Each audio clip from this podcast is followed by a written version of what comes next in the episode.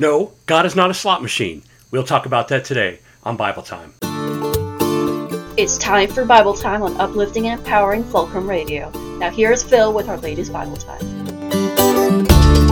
Hello again, everyone, and thank you for joining me for Bible Time. Got a question that came in from a viewer, longtime viewer, and it was asking about Second Corinthians chapter 9, beginning with verse 6. I'm going to read it. It says, Remember this whoever sows sparingly will also reap sparingly and whoever sows generously will also reap generously. Each man should give what he has decided in his heart to give, not reluctantly or under compulsion. For God loves a cheerful giver. And God is able to make all grace abound to you, that in all things, at all times, having all that you need, you will abound in every good work. So, what is this saying? Is it saying that if I go to church this Sunday and I give $1,000, that in the following week or two, I can expect $20,000 in return? No, God is not a slot machine that pays 20 to 1 odds. That's not what this is saying. In fact, I don't think he's even talking about money. Because back then, money was not what it is today. Money is a little piece of paper with a president's name on it, or in other countries, it could be a queen or it could be a coin that's worth it's a, something that has value in an economic situ- system in a society. Back then their economic system involved cattle sheep. It involved water food seeds it was an agrarian society and that's why paul uses this term whoever sows sparingly reaps sparingly now think about that if i take five seeds of, let's say, corn, and I plant five seeds of corn, it's possible I'll get five stalks of corn growing, and maybe, maybe if I'm lucky and the raccoons don't eat it, 10 ears of corn. Maybe a few more, maybe a dozen.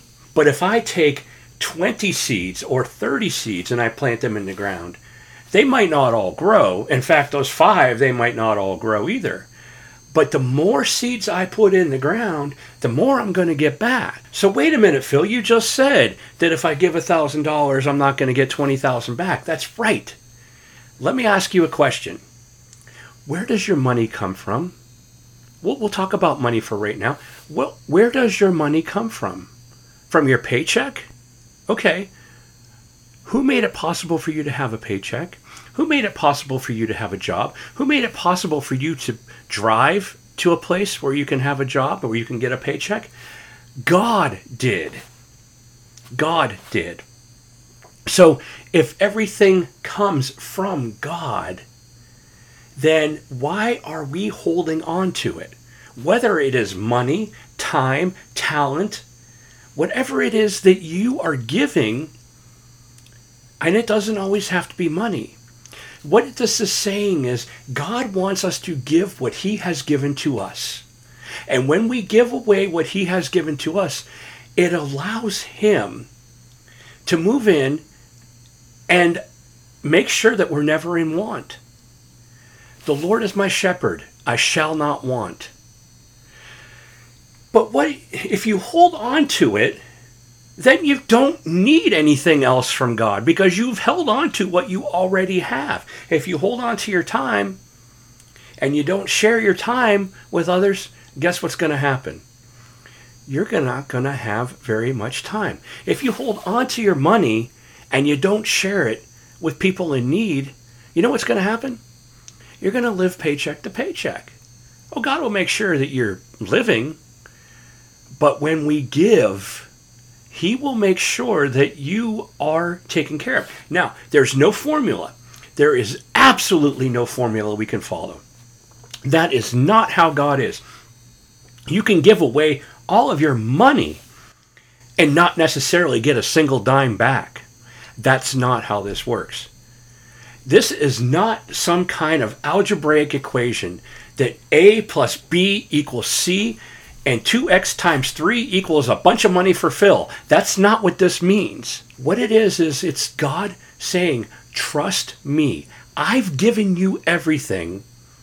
Give away a little, not necessarily money, time, talents, whatever you can give, whatever is needed, give. I gave away a bag full of clothes one day, and I was so excited about it because I lost a lot of weight and because I couldn't wear them anymore. But that's not the point. I was cheerful for another reason. But no, what I mean is, I gave it away to someone in need. I could have just thrown it in the trash and said, I don't need these anymore. But I found out that there was someone who needed it. So I gave those clothes away. And now, guess what? Years later, you ask Tanya, I got too many clothes. And most of them were given to me by other people. It's, again, this is not a do this and God will do this for you. You cannot look at it that way. What God is saying here, what Paul's saying is, God wants us to give away what He has given us, and He will make sure that we are never in want. But when we hold on to what we have, then we don't need it, so God's not going to give it. I hope that makes sense. So, in a sense, there is a spiritual formula here, but it's not a plug this number in and this is how much I'm getting back. No, it doesn't work that way at all. God wants us to focus on Him. An attitude of cheerful giving says, I trust you, God. I trust you. I am happy to be able to help someone, and God is now helping me. I'm telling you, it is a spiritual law that people who give more money to church, they never have a need for it. People who hold on to it and say, I'm saving this for a rainy day, or, you know what, has some unexpected car bills, so I'm not going to do my tithe this week. Those car bills are not going to go away, and maybe the car's going to break down again. Now, it's not that God's making that happen. You know, God doesn't make us plant our feet on the ground with gravity. He created gravity. He created the law of gravity, and now it just works. It's not like God saying, "Oh, Phil's walking. I got to make sure his feet stay on the ground and he doesn't float away." No, gravity just works. This spiritual law just works. It has nothing to do with God intervening. It's just what it is. It's a spiritual law that just works because it's a spiritual law. Like gravity's a physical law I hope that makes sense. So, please also keep in mind this is not just about money. I'm not telling you that you have to go to church and you have to give X amount of money every week because when you do it under compulsion, it's not a cheerful giver. It's it just it's a burden. You work out with God if you even are going to give any money at church, and there are people who don't, and they're fine, but they give in other ways they might serve in the church. Now, it's not to say that people that serve in the church are not giving money in the church. You can't make it into a formula. I can't say it enough. You go to God. You find out. Well, how do I know, Phil? How do I know what God's saying to me? It's like this. We pray.